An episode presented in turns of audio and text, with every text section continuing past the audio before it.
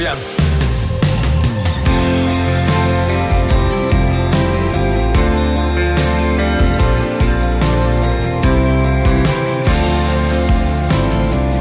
Come nasce una canzone di Marta Cagnola.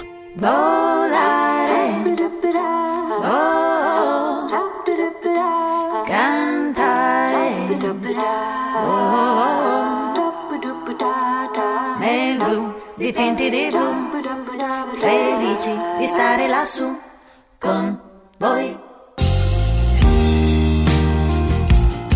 Nel nostro viaggio tra le edizioni del Festival di Sanremo siamo al momento di passaggio tra gli anni 80 e i 90. Dopo un decennio di ritrovato successo arrivano anni di assestamento e consolidamento. Ne parliamo sempre con lo storico Eddie Anselmi e con l'autore Alberto Salerno, che in questi anni ottiene successi preziosi.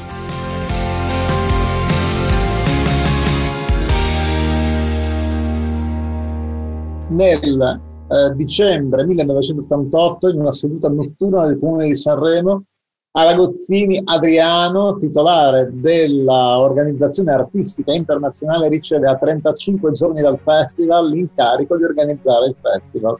Riesce a farlo, aveva alcune cose ereditate per forza dalla gestione precedente, l'abbinamento col Totipi, il sistema dei voti, lui inventa una terza sezione, dalla, affianca alle nuove proposte e ai big, come si chiamavano, che cambia nome, li chiama campioni, si chiamano tuttora campioni, inventa la sezione degli emergenti che vivrà un solo anno, ma poi darà merito, avrà il merito di far emergere Paola Turci che ci aveva provato già tre volte tra i giovani, non era mai riuscito se non a passare il primo turno ma non era mai arrivato in finale.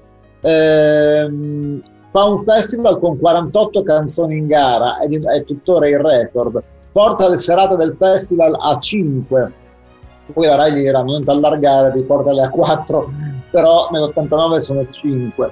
Eh, lancia canzoni, seleziona canzoni vabbè, meravigliose, eh, Ti lascerò vince, eh, ma di quel festival si ricorda almeno tutto l'universo, che è il ritorno di Mia Martini, che la gestione precedente aveva lasciato fuori dal cartellone del festival, si dice per motivi di scaramanzia, insomma, quelle voci che circolavano allora, ma chiama soprattutto eh, grandi nomi della canzone che a Sanremo non si vedevano in gara da tanto.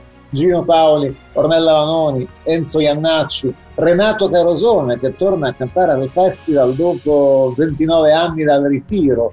Eh, fa, non era mai stato al festival Carosone, debutta in occasione del festival di Aragozzini.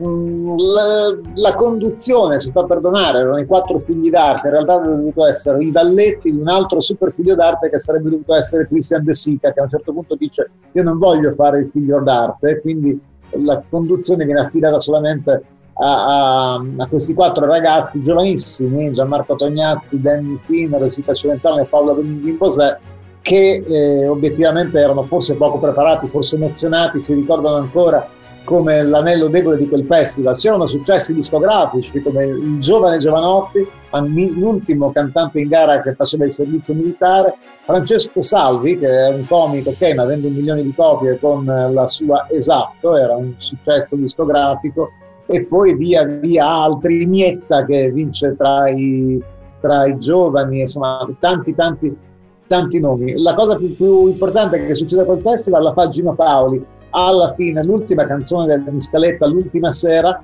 lui dice io voglio esibirmi con la mia band, Sanremo è musica dal vivo, io faccio musica dal vivo, gli altri discografici dicono no, tu comunque non puoi perché questo è un concorso di canzoni dove si canta con la base, vabbè, l'ultima sera Ragozzini trova una via di mezzo, l'ultima sera, l'ultima canzone, il voto col tuo tipo è già chiuso, non influenza le classifiche, puoi esibirti.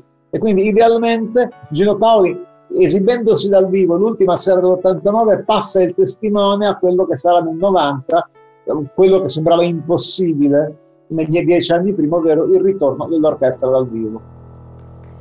Io mi so difendere dagli amici da Dio. posso difendermi e tenere per me questa fragilità di quattro lettere con cui mi chiamano.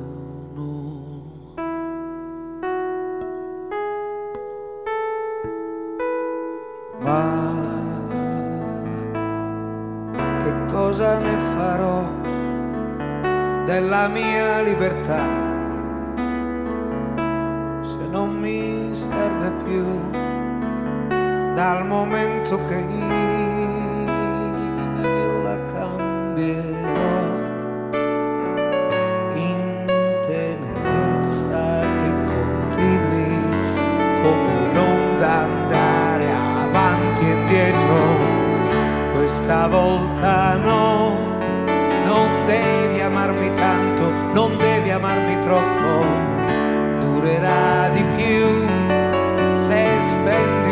volta l'amore che hai da darmi si consumerà in una confidenza che verrà mi consumerai in tanti giorni pieni di allegria Eddie ha menzionato la categoria emergenti. Alberto, tu avevi proprio una canzone quell'anno in quella categoria con Aida Cooper.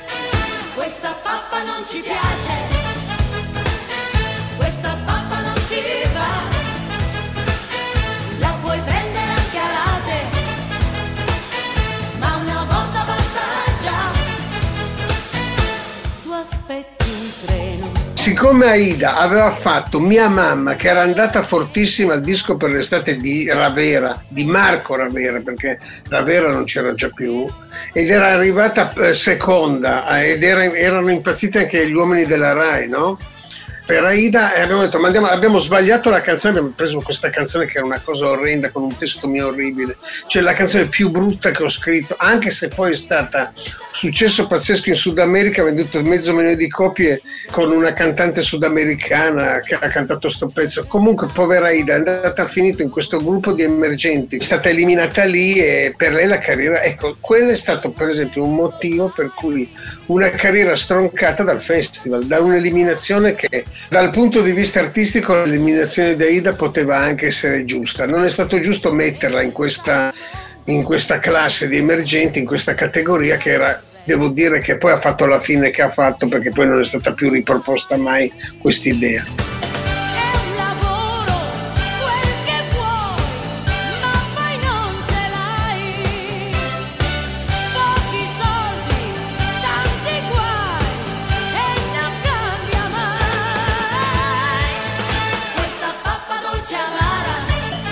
E invece da un punto di vista umano, ma le eliminazioni umanamente non sono mai, diciamo, giuste, però insomma è andata così, ma Aida si è vista stroncare la carriera perché poi la Mara è andata via dalla Ricordi.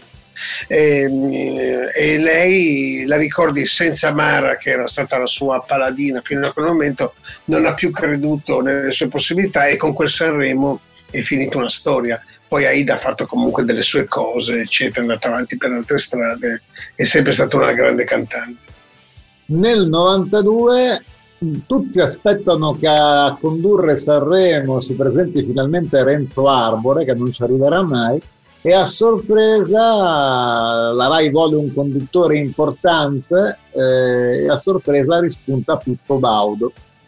E Pippo Baudo inventa il ruolo di conduttore, perché prima il festival è presentato, dal 92 in poi è condotto. Lui chiama con sé tre vallette, tre dive, che sono Brigitte Nielsen, Milli Carlucci, forse la più ferrata televisivamente parlando, e Alba Parietti, che era in auge in quel momento, era famosissima, e dice io la mia è televisione interattiva perché ogni volta che c'è Brigitte Nielsen in televisione, in famiglia si apre una piccola discussione. Quindi già sposta il focus dal concorso di canzoni a come si presenta e come si conduce tutto quello che ruota intorno al, conduce, al, al concorso di canzoni.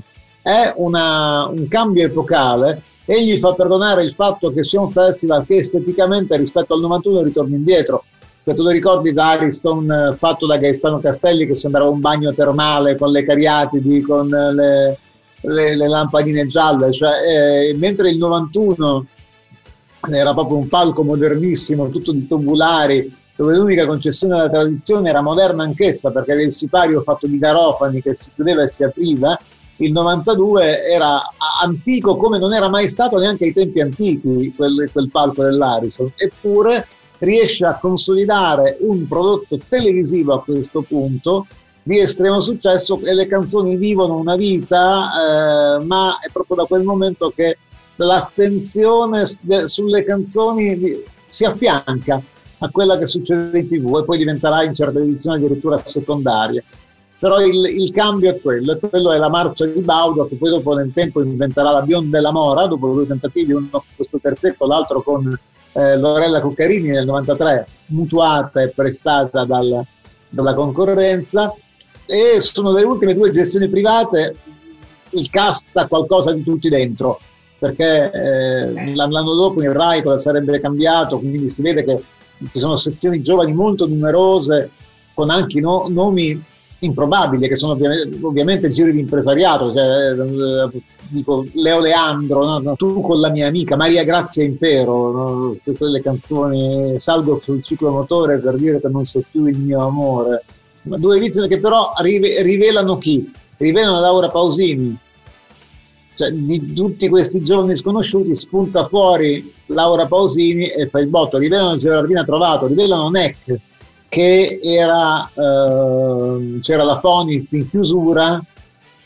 e quindi i giovani della Fonit vengono mandati tutti al festival perché la Fonit era una partecipata del, del, del, dell'Iri, no? un'azienda a partecipazioni statali che stava per essere privatizzata, liquidata, insomma, sono anni anche di grande cambiamento discograficamente perché chiudono alcune storiche eh, case discografiche italiane, chiude l'RCA che passa la BMG, chiude, cioè, c'è una grande ristrutturazione in quel momento e, Baudo comunque riesce a mantenere il festival a una buona velocità, altezza di crociera. Marco se n'è andato e non ritorna più, il treno delle 7.30 senza lui è un cuore di metallo senza l'anima freddo del mattino grigio di città. A scuola il banco è vuoto, marco è dentro me. È dolce il suo respiro fra i pensieri miei. Distanze enormi sembrano dividerci, ma il cuore batte forte dentro me. Chissà se tu mi penserai, se con i tuoi non parli mai, se ti nascondi come me, sfuggi gli sguardi e te ne stai rinchiuso in camera e non vuoi mangiare, a te il cuscino e piangi e non lo sai quanto altro male ti farà la solitudine. Nel frattempo nascono il Dopo Festival, Sanremo Giovani in autunno, la gara per partecipare alla sezione delle nuove proposte Beh, Pippo Baudo era, era, era, molto bravo perché dall'anno dopo comincia, eh, dal 94, comincia anche con la selezione di Sanremo Giovani a, a crearsi il cast. Sanremo Giovani era una selezione che andava in onda con due o tre serate sulla RAI a novembre, in cui i vincitori arrivavano al Festival di Sanremo. Aveva un difetto grandissimo perché aveva delle giurie estremamente tradizionali, quindi che premiavano il bel canto, premiavano il, il eh, il virtuosismo e lasciavano fuori forse le cose più mh, mm, promettenti di quella scena pop, molte, del, molte delle quali non sono neanche decollate, però il Blue Vertigo per esempio mancano l'appuntamento di, con Sanremo e non riescono a consacrare il loro successo al festival, ci arriveranno a fine corso ormai nel 2001 altri nomi dovettero aspettare più giri e invece appunto andavano le, i giovani che cantavano bene, eccezioni Bocelli, eccezione Irene Grande, eccezione Giorgia, per la quale lei arriva solamente settima il primo anno, viene celebrata come se avesse vinto, perché Bocelli dice quando vince dice è un meraviglio che non abbia vinto Giorgia, siamo già nel 94, e poi eh, nel 95 il regolamento verrà cambiato per dare una chance, una wild card ai giovani finalisti dell'anno precedente, la Grandi dirà no io non ci vado perché fiutava che Baudo avesse in testa il dualismo Irene Grandi Giorgia lei non voleva partecipare a quello che considerava un gioco al massacro Giorgia vince il biglietto per i big e vince il festival che doveva essere una gara tra Fiorello e Morandi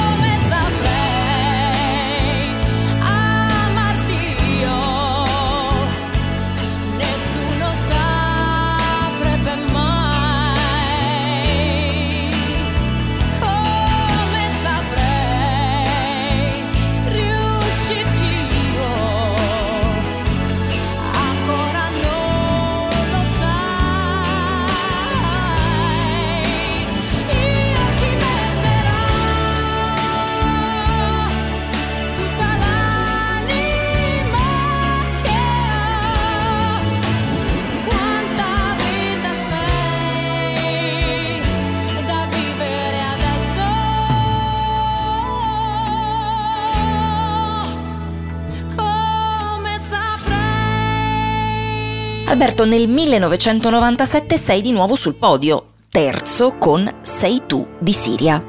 Ci sono giorni anche d'inverno con un po' di sole che ti va di uscire e camminare. Ed il sangue è così caldo dentro le mie vene, anche se fa freddo vado al mare. E sto bene con me stessa nella mia tranquillità. Non c'è vento che mi porta via. E fa quasi male agli occhi questa luce che ci sta. Eppure all'improvviso è buio in questa. Lì perché avevo cominciato a collaborare con Claudio Mattone. Perché c'eravamo molto. Lui aveva fatto con i Neri per caso donne in versione a cappella, no? Vi ricordate che i Neri per caso aveva fatto donne? Per cui ci eravamo visti a novembre a Sanremo Giovani, perché all'epoca Sanremo Giovani si faceva a novembre. Per cui si andava a Sanremo, abbiamo fatto. E noi lì abbiamo, ci conoscevamo già da tempo, però eh, facciamo qualcosa insieme, facciamo qualcosa insieme. Ma, ma- sono andato a Roma, lui stava facendo Siria, perché Siria aveva vinto l'anno prima nei giovani. E così ho fatto l'album, tutto l'album nuovo dei Neri per caso e poi tutto, quasi tutto, anzi tutto l'album con lui con Si- Siria. E siamo arrivati molto bene perché Siria lì, devo dirti che quella canzone in particolare, Sei tu, ha avuto un grande effetto festivaliero.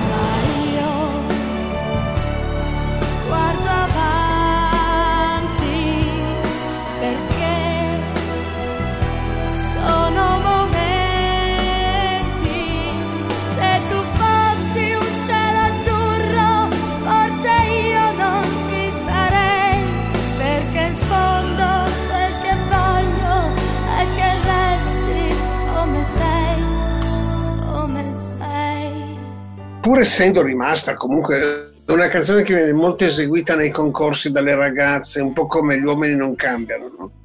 Però c'è da dire una cosa, che spente le luci, sei tu si è come sgonfiata, cioè sono quelle canzoni che non hanno retto il peso della, eh, non so come dirti, delle radio, del... sì è andata, però non è andata, cioè è andata, è stato un successo, ma non delle dimensioni che io mi sarei aspettato, perché forse, ripeto, cioè lì a Sanremo ha avuto questo impatto enorme da un punto di vista anche perché lei aveva un'immagine micidiale, se vai a rivederti la sua immagine a Sanremo eh, esce proprio dal video.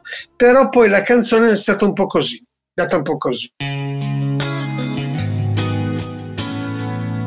Il 1998 è l'anno di Luce che hai scritto per Mango in duetto con la giovane Zenima. Parlo di una storia che svanì, di quei giorni che lasciano troppa sete, come sei ancora qui e l'inverno sui rami già diventa estate.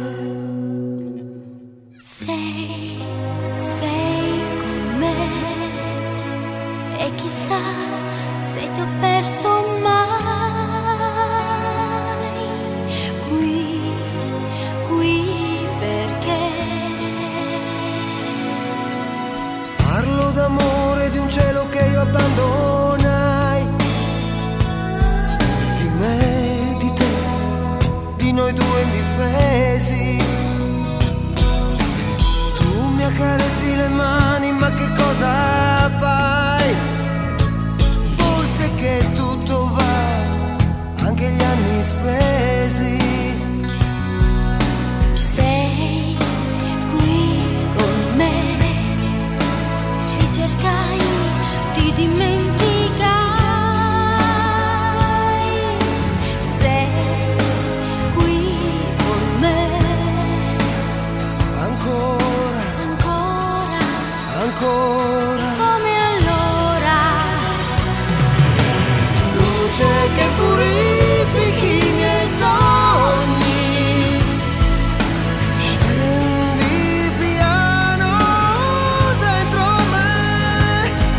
Credo che quell'operazione sia stato un errore da parte di Pino accettare di non fare da solo quella canzone che era per me stupenda e anche non facile, di non facile presa perché era un- anche con musicalmente non- e con un testo anche un po' vabbè eh, secondo me un po' lei non era all'altezza di Pino perché per cantare con Pino o sei Giorgia o se no stare a casa. C'è un duetto, Yesterday mi sembra che sia fatto da Giorgia e da Pino a Sanremo live, stiamo parlando però di Giorgia che è una numero uno assoluto e sta al passo con Pino, Pino a quel livello lì. Quella canzone secondo me è andata benino, però è stato anche un festival che poi... Era un so, po' così- stato tutto scritto autorialmente per dare la chance a Annalisa Minetti di vincere. Annalisa Minetti si prese quella chance e vinse. Altra canzone che una volta spenti i riflettori non riuscì a, a- fatta con enorme mestiere, eh, credo da Massimo Luca e dalla sua compagna, ma Sì, sì, sì, sì, sì. Eravamo nello stesso albergo, eravamo lì al des étrangers, allora cioè, non era ancora stato trasformato in appartamenti, eh, era un albergo molto comodo perché è vicino al casino, vicino non al casino, al, al teatro.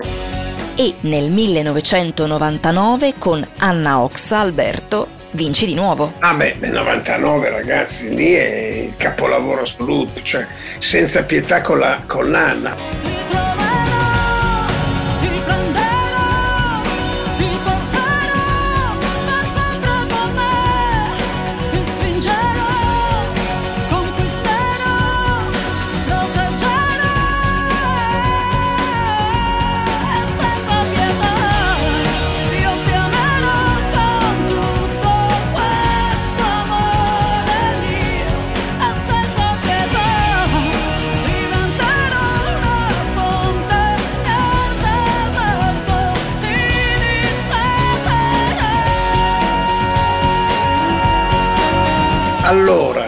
C'è il retroscena questo.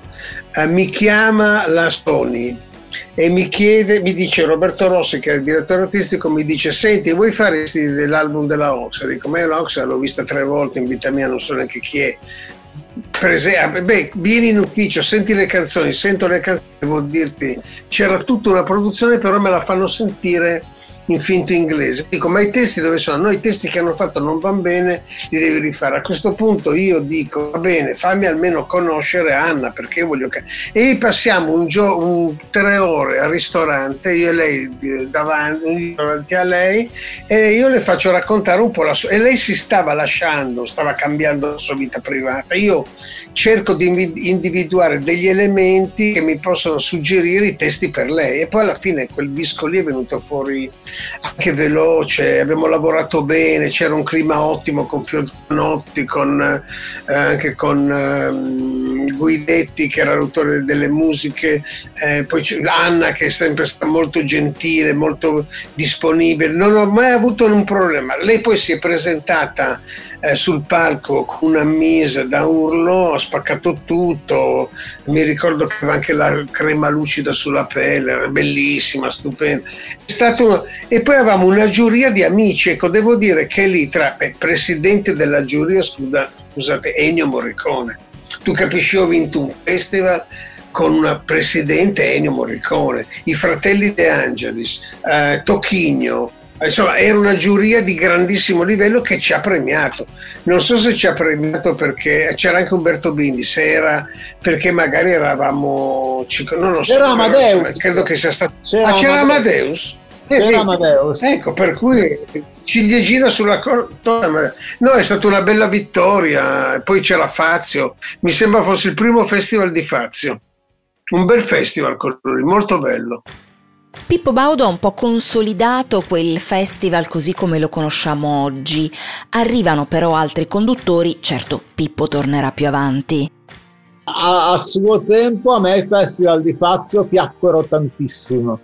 Eh, musicalmente, diciamo, al- a- come, come varietà musicale osò di più nel secondo. Il primo aveva un difetto perché c'erano tra i giovani per- persone che potevano andare secondo me già tra i big. Uno vinse fu Alex Smith, l'altro fu Max Gazzè che secondo me avevano già lo spessore per essere tra i big, ma era una sezione di big a 14 partecipanti, quindi qualcuno di loro scivolava nella, nella sezione cadetta. Ecco, forse l'unico difetto dei festival di Fazio è che tra big e giovani c'erano solamente 28, 28 canzoni, 14 per 2. la, la cosa bella invece fu che insomma, la categoria dei giovani, la sezione dei giovani aveva 16 partecipanti, quella del 2000 eh, una varietà, eh, un coraggio anche, mh, probabilmente non premiato televisivamente perché le serate dei giovani andavano sempre maluccio. Comunque vada, vado via. In questa notte taglio col coltello il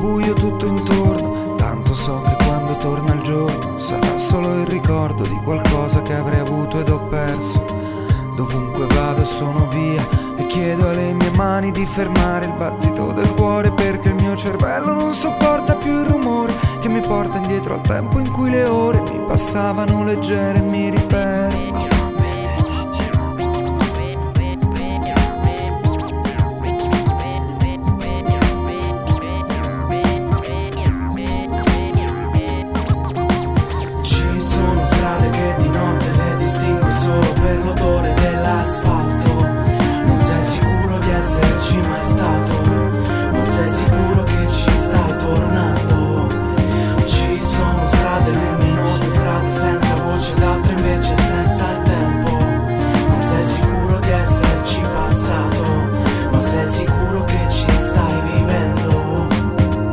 2001-2002, dopo il biennio di Fazio, eh, Rai chiede una normalizzazione, una sorta di normalizzazione, perché forse qualcuno pensa che sia andato un po' troppo in là, perché Fazio dice aspetterò 15 anni prima di tornare su questo palco. Il festival viene affidato a, a Raffaella Carrà che nelle intenzioni dovrebbe proporre una conclusione un po' più rassicurante di quella del 2000 che aveva, vinto- che aveva visto insomma questo ribaltone, questo mh, ribaltare il voto popolare, che poi non era il voto del pubblico, era il voto della giuria demoscopica, quindi il voto di un campione di giurati selezionati, solo più vario.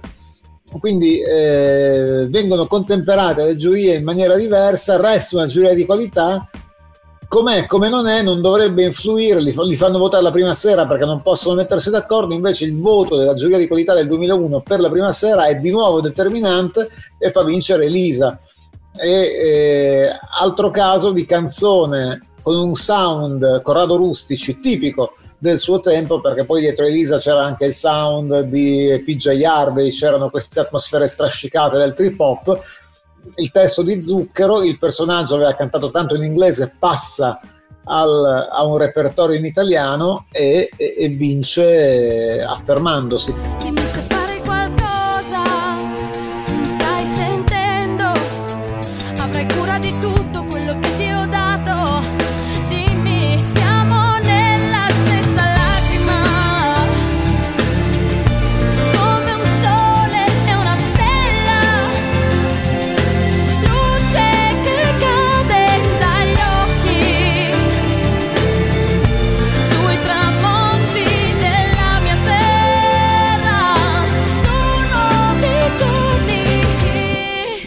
dopo c'è bisogno di qualcosa di più tradizionale e viene richiamato Pippo Baudo. Pippo Baudo fa un bellissimo festival, quello del 2002, e un altro festival di estrema qualità musicale, che era quello del 2003. Nel 2003 però lui cerca di strafare e eh, diciamo mette troppo spettacolo e funzionano tanto bene le canzoni quanto poco lo spettacolo e quindi lo spettacolo risulta lento, incespicante e, e ne risentono anche insomma ne risentono anche, anche il successo delle canzoni nonostante per esempio nel 2003 ma ci torneremo insieme a Alberto è una cosa straordinaria perché le prime tre canzoni sono di fatto tre blues in quel 2003 blues vince ancora una canzone di Alberto Salerno, per dire di no Alexia. Non è l'amore né la poesia che dà un impulso qui, né l'anima, forse il colore sì di questi occhi tuoi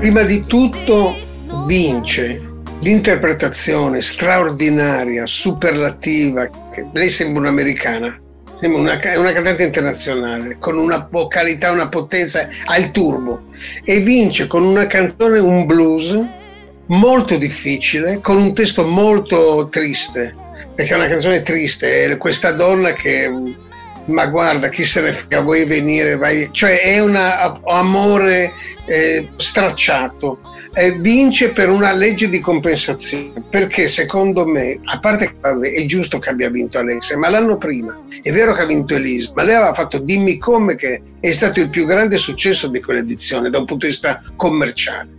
Secondo me viene premiata, non so se da, dalla giuria e dal pubblico, perché eh, pensano una vittoria mancata l'anno prima. Questa è una mia sensazione. Però vince l'interpretazione più che la canzone.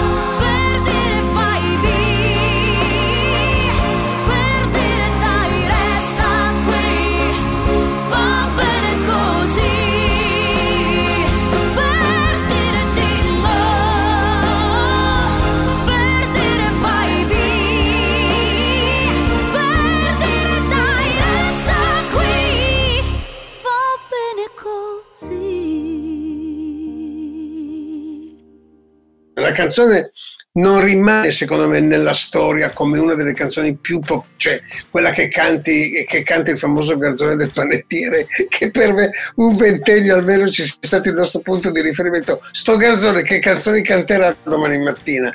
Rimane una canzone di nicchia bella, molto bella, molto realizzata bene con un arrangiamento dal vivo meraviglioso eh, realizzato da Fiordanotti e lei che devo ripeto lei lei è pazzesca, lei è veramente una, una grande cantante. L'ultimo tuo anno da autore in gara, Alberto? Come autore sì, torno però a Sanremo, torniamo come discografici, eh, produttori di Tony Maiello che vince nella sezione Nuove Proposte eh, nel 2011. Dopodiché lì è veramente la fine.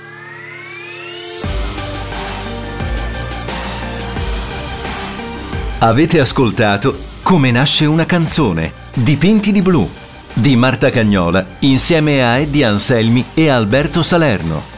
Realizzato con Alessandro Schirano e Paolo Corleoni.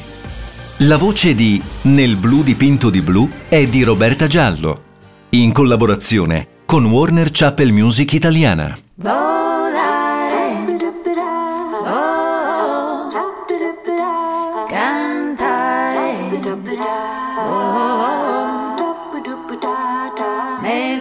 blu dipinti di blu felici di stare lassù con voi.